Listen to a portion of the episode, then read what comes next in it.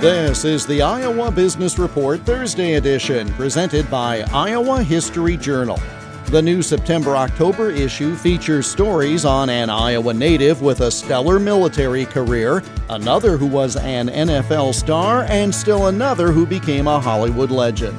Get your copy at Fareway, Hy-Vee, and at iowahistoryjournal.com. The latest Mid America Business Conditions Index was released yesterday. Creighton University economist Dr. Ernie Goss oversees the survey and says it's got positive results with a bit of caution attached. Growth is cooling from July's 73.1 to August's 68.9. So things are cooling down, but it's still a good reading, still strong growth. And the U.S. number, manufacturing supply managers, also moving lower.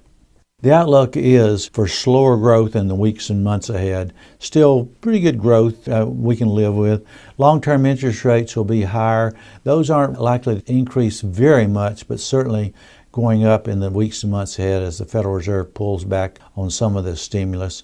We're talking about short term interest rates will remain very low until the end of 2022. So that's what we're seeing.